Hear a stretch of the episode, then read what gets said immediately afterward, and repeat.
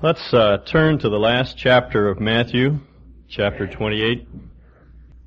In case you're puzzled that uh, we're going to the end of the book, I should explain we did not cover the intervening chapters while you dozed last week. Neither Steve nor I are capable of leaping over 17 chapters in a single bound. But uh, we wanted to go to the end of the book, to the Great Commission, to uh, prepare our thinking for the missionary conference that's coming up uh, this weekend. And this chapter, which contains the Lord's mandate, is appropriate for uh, our thinking this morning. In order to get the context of the Great Commission, I'd like to read the entire chapter. Let's begin with verse 1. Now late on the Sabbath, as it began to dawn toward the first day of the week, Mary Magdalene and the other Mary came to look at the grave. And behold, a severe earthquake had occurred, for an angel of the Lord descended from heaven and came and rolled away the stone and sat upon it. And his appearance was like lightning and his garment as white as snow, and the guard shook for fear of him and became like dead men. And the angel answered and said to the women, Do not be afraid, for I know that you are looking for Jesus, who has been crucified. He is not here, for he has risen just as he said. Come see the place where he was lying. And go quickly and tell his disciples that he is risen from the dead, and behold, he is going before you into Galilee. There you will see him. Behold, I have told you. Uh, in Matthew 26, we're told that prior to the crucifixion, Jesus told the disciples after his resurrection they were to go to Galilee, and there he would meet them. And so the angel is simply uh, restating the Lord's promise. And so the women departed quickly from the tomb with fear and great joy and ran to report it to his disciples. And behold, Jesus met them and greeted them. And they came up and took hold of his feet and worshipped him. Then Jesus said to them, Do not be afraid. Go and take word to my brethren to leave for Galilee, and there they shall see me. And so the Lord again underscores his promise. Now while they were on their way, behold, some of the guard came into the city and reported to the chief priests all that had happened. And when they had assembled with the elders and council together, they gave a large sum of money to the soldiers and said, You are to say, his disciples came by night and stole him away while we were asleep. And if this should come to the governor's ears, we will win him over and keep you out of trouble. And they took the money and did as they had been instructed. And this story was widely spread among the Jews and is to this day. Now Matthew alone of all the gospel writers records this instance, this incident, the bribery of the, uh, of the guards. He does so as another evidence of the empty tomb, but I think primarily Matthew has in mind a contrast between the chief priests and the leaders of the Jewish nation in Jerusalem and their attitude toward the Lord and the attitude of the women and the disciples. The women worshipped. The disciples worshipped. The religious leaders in Jerusalem wanted to do away with him and somehow cover up the, the, uh, the empty tomb. They tried to discredit him. But the eleven disciples proceeded to, to Galilee, to the mountain which Jesus had designated. They went there to meet him. And when they saw him, they worshipped him but some were doubtful. There have been a number of attempts by various commentators to try to explain away this doubt on the part of the eleven disciples. It would seem inappropriate for them at this point. Some say that uh, this is actually an appearance to the 500 of whom Paul speaks in 1 Corinthians 15. You know, in describing the various appearances of Jesus, Paul says there was one occurrence where he appeared to 500 brethren at one time. And commentators see that appearance here in this uh, appearance on the mountain because they feel uneasy about the disciples being doubtful. The disciples, they would say, worship the Lord, but there were some among the 500 who were doubtful. But I think we simply have to take this passage at face value. The disciples were uncertain. They were hesitant. They weren't quite sure what came next. Their hopes had been dashed uh, days before. And uh, now with the resurrection, there was renewed hope, but they had no idea what the Lord would ask them to do ne- to do next. And the Lord was always full of surprises, and so they were hesitant. That's actually the meaning of the term. The word that's translated doubtful here only occurs one other place in the Gospels, in Matthew 14, where Peter tried to walk on, on the water and he had one eye on the Lord and one eye on the water and he went down and the Lord said, why are you so doubtful? The term really means to be, be ambivalent. Uh, it's the way I feel about succotash. Uh, I, I hate lima beans. I can't even stand the smell of lima beans, but I love corn. And so I can never make up my mind about succotash. And I think that's the way the disciples felt at this, uh, at this point. You know, they just didn't know what to expect. Perhaps the Lord would uh, ask them to go to the cross as He had. And the next step would be to lay down their lives in martyrdom for the gospel. And, and they were uncertain. They didn't know which way to turn. And I think we simply have to see them that way. They were not strong men at this point. They were hesitant, somewhat doubtful. And Jesus came up and spoke to them saying, All authority has been given to me in heaven and on earth. Now he could only say that after the resurrection. It was the resurrection that, that affirmed he was indeed the Lord of all the earth. Lord of both heaven and earth. Uh, if you recall when we looked at the story of the uh, of the temptations of Jesus in Matthew 4, there Satan promised Jesus authority over all the kingdoms of the, of the world if he would merely fall down and worship him. But uh, Jesus refused to take the line of, of least resistance. He took the line of greatest resistance. He went through the cross in order to experience the crown. There was no other way. And uh, thus he was now the Lord, not only of earth, but also of heaven. He's the greatest. Every other authority on earth is derived from Him. He has it all. He's greater than Herod the Great, or Alexander the Great, or even Muhammad Ali. He's the greatest. He's the Lord of all. He's the one that everyone's been looking for, you see. He's the Lord that everyone seeks. We all need a Lord. Someone to lead us out of the mess which we've made of our lives. Someone to sort our lives out and and uh, heal our hurts, put our families back together again, make our businesses run properly, deliver us from the habits that frustrate us and inhibit us. He's the Lord who does all of those things. He's the one that all of mankind is looking for. And therefore, Jesus says, go and make disciples of all nations. That little preposition or conjunction therefore tips us off. The motive for the Great Commission is the sovereignty of Jesus Christ. There are some who would say that the Great Commission itself is sufficient motivation. We simply should obey because the Lord said to do it. And of course that's correct. But the Lord never asks us to do anything without adequate reason. The reason we're told to go and make disciples of all nations is because the Lord Himself is the Lord that all nations are looking for. He's the answer to every problem.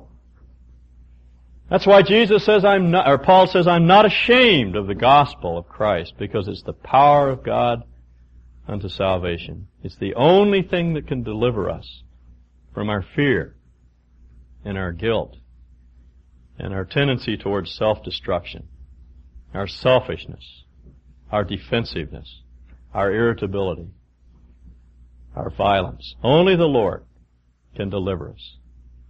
And that's why Jesus says we're to bring people into relationship with Jesus Christ. He's the only one that can set us free from all of, all of these factors.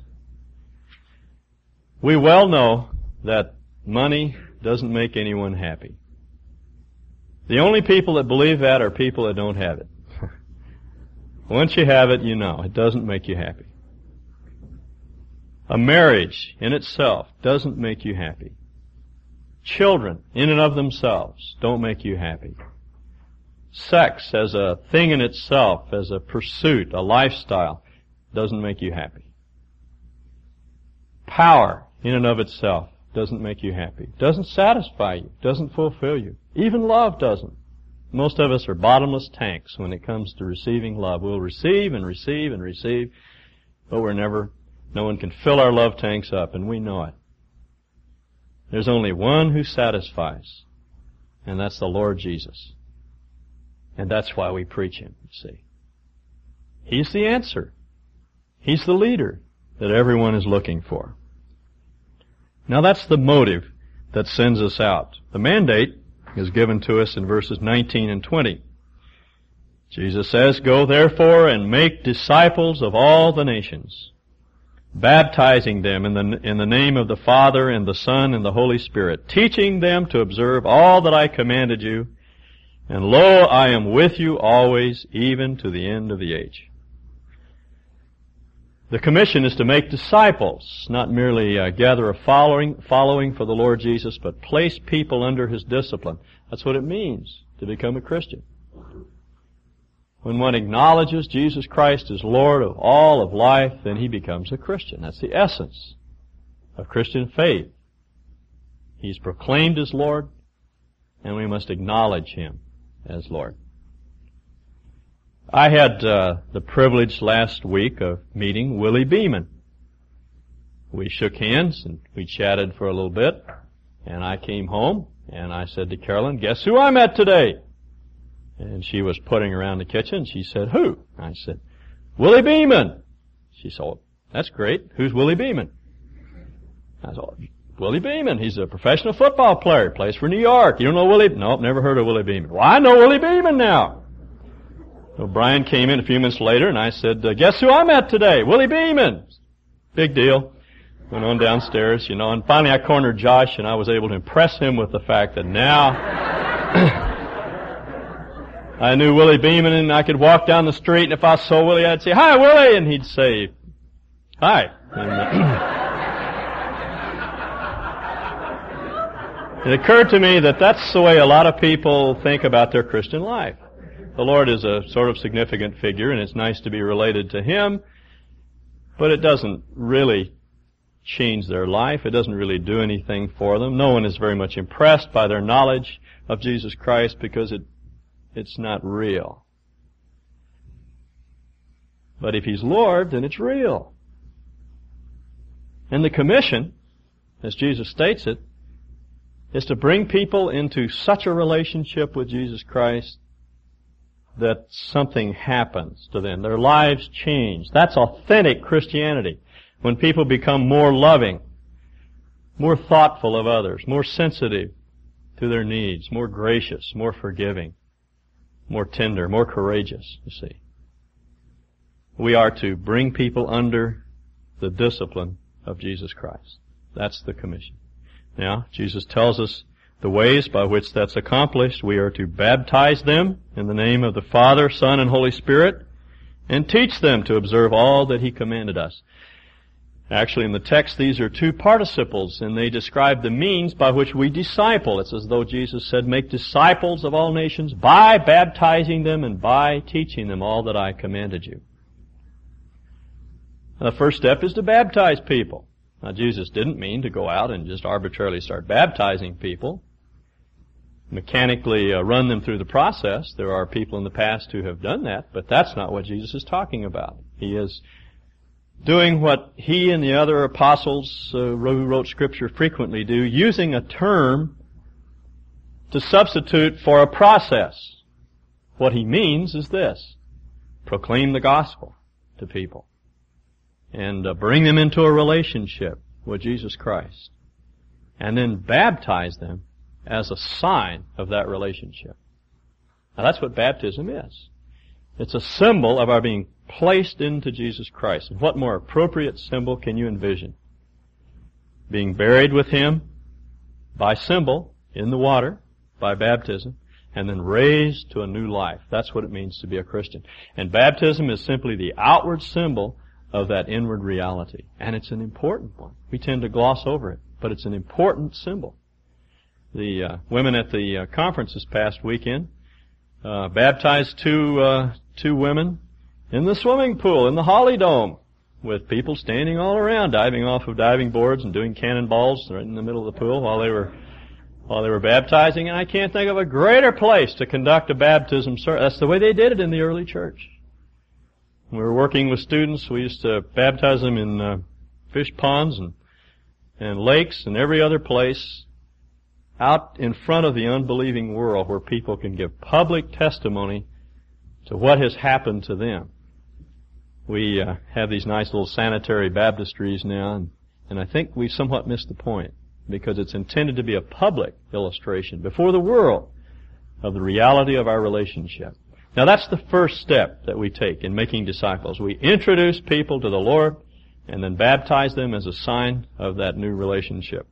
And then secondly, Jesus says, we are to teach them to observe all that He commanded. Baptism is the foundational act. Teaching builds the structure on the foundation. It's by teaching that we learn what God is like and we learn what we are to be like and we learn of God's resources and we learn how to cope with, with life and its problems and its hindrances. That's what Paul means in 2 Timothy when he says all scripture is inspired of God and profitable for teaching, for correction, for instruction in righteousness, that, that the man of God may be mature, equipped for every good work. That's what scripture does for you. And that's why we teach it. And that's why we need to teach our, our new believers so they can grow up to full stature in Christ. Now, according to Jesus, that's the commission. That's the mandate. To make disciples of all nations by baptizing and by teaching them. And then a further observation I would like to make about this commission is the men to whom it was addressed. These were a group of essentially unschooled men theologically uh, naive, not too well trained. They didn't have any power base. They had never been more than 50 miles away from home. Unlettered. But uh, it's to these men that the Lord made this commission. They were hesitant. They were doubtful. They were fearful. They felt ill-equipped. And yet, uh, a few days after this uh, this commission was given, they went down to Jerusalem and they began to preach. And 5,000 responded.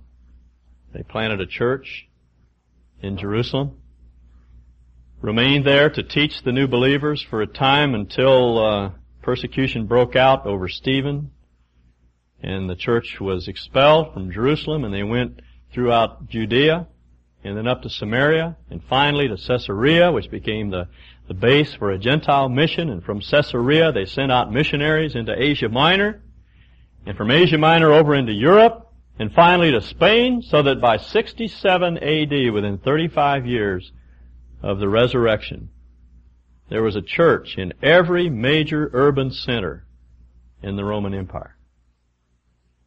And from these centers, the gospel was radiating out, radiating out through the provinces. Paul writes to the church in Thessalonica, and he says, I, I hear that the gospel is uh, going out from you throughout Macedonia and Achaia. From these centers, the gospel was working its way out into the little villages and people all over the Roman Empire were finding Christ to be what they were looking for. And we know by 150 AD there was a large Christian community in Kerala, India, and all over North Africa, and the gospel continued to spread until today. As I heard Dr. Dave Hubbard say recently, there's not a place within uh, there's not a person within 50 mile uh, more than 50 miles away from a community of believers in the world today. They did it. and each generation has the same task. We're to go and make disciples of all nations. And uh, we're to do so even though we're weak and ineffective and ill-equipped and afraid and hesitant. Carolyn pointed out to me this past week how strange the Lord's uh, procedure was in feeding the 5,000. Um, here were 5,000 hungry people and the Lord said to the disciples, feed them! And they get their heads together and they start adding up figures and an egg McMuffin costs a dollar fourteen and uh, there are 5,000 mouths to feed. That's $5,700, and they started uh, checking their pockets, and between the among the 12, they could come up with $4.35, and yet the Lord said, feed them.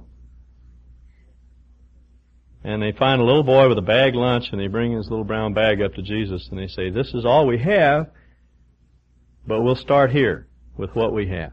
And the Lord multiplied that and fed the 5,000. And that's where we begin. Start with what we have, the friends that we have, the contacts with unbelievers that we know, the knowledge that's been imparted to us, the literature that's available to us, and we just start right there. Because that's where the Great Commission begins. It's right where you live, right where I live. On our playgrounds, our backyard, across our backyard fences, in your office, in your classroom athletic field, racquetball court. It begins right here. That's where the disciples began. And that's where we begin. So there are two things that I would want you to see from this passage. The first is that mankind is the method. We're it. The Lord doesn't have any other way to get the job done. And secondly, the field is the world. The Lord sent these uh, disciples throughout the entire world because the Lord is the Lord of the world. You see his argument? I have authority over all of heaven and earth. You go, therefore, and disciple the whole earth.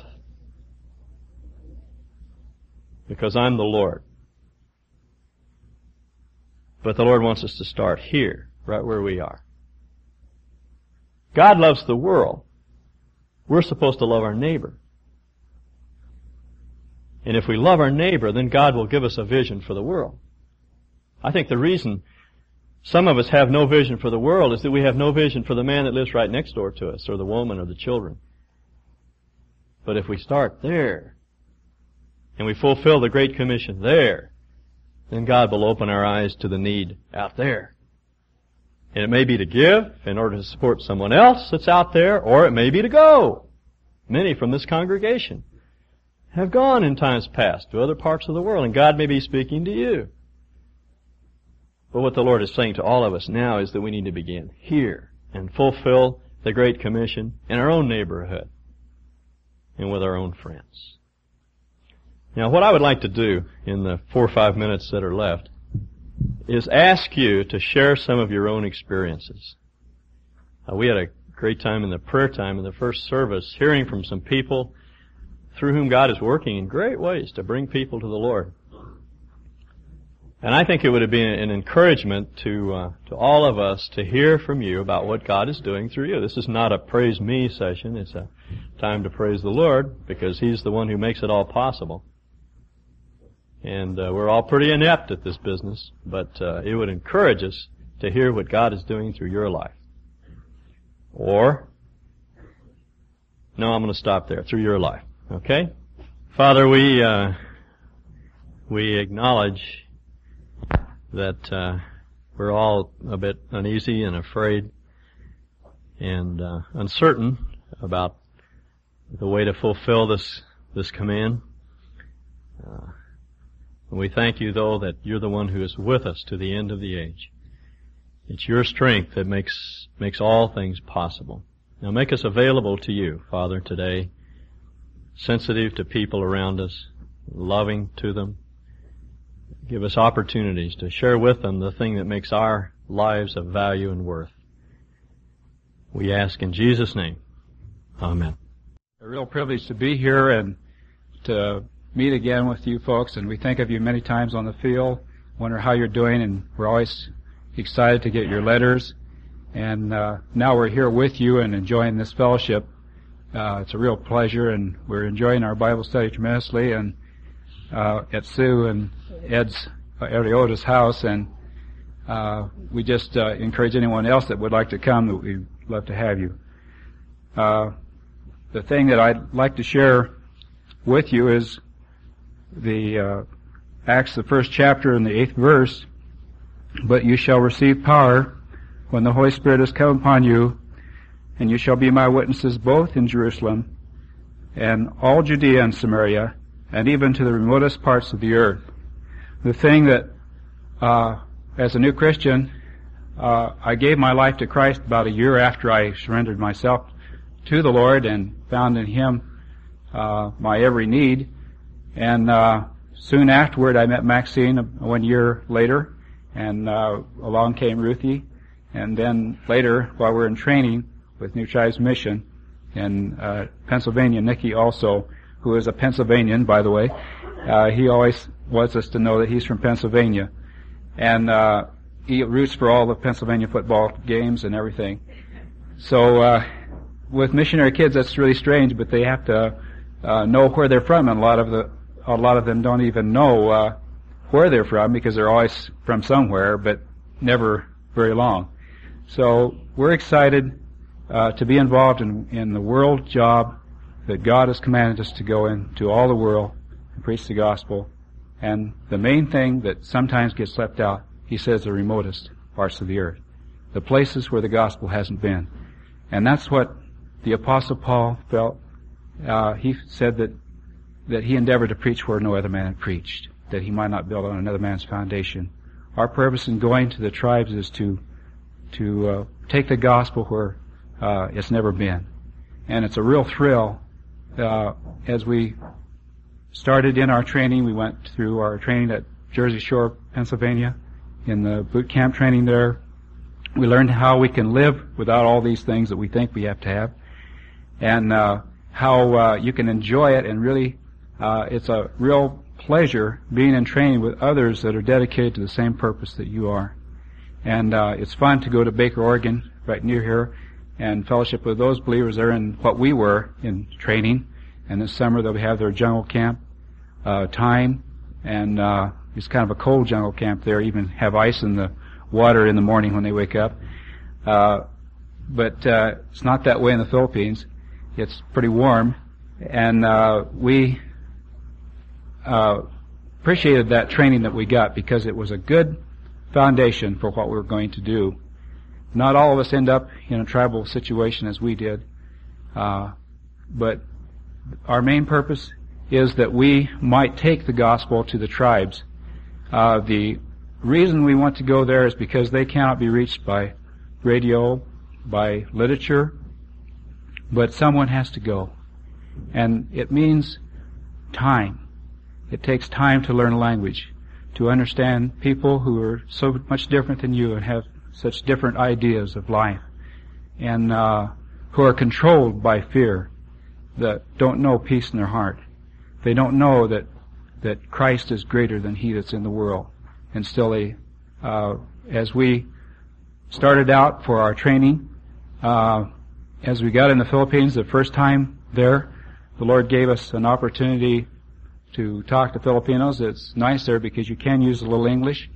And during the typhoon that hit the Philippines, the hardest one to hit in a hundred years, here I was out wandering around the streets like a stupid American, and uh, pieces of tin flying around and parts of buildings and all this sort of thing. And uh, I met these young men in this machine shop right next to our mission home, and I began to talk to them, and I challenged them from the Word of God and what God had done for me. And they said, well, can we get together? I said, sure. Uh, come up tonight and we'll have a little Bible study. And so we had a Bible study. And uh, one of those young men, young men is now a pastor in Manila. And uh, he still writes to me. And uh, I'm a lousy writer. I need to write him back. But uh, I'm glad that he wants to give. He gave his life to committed uh, his life to Christ and to be used for God. And as I, as we go, the Lord makes us witnesses. And when we were in language school, it was Timoteo Kalau, a farmer. We met him, another missionary uh, uh, that was in language school. And after he left, I discipled Timoteo.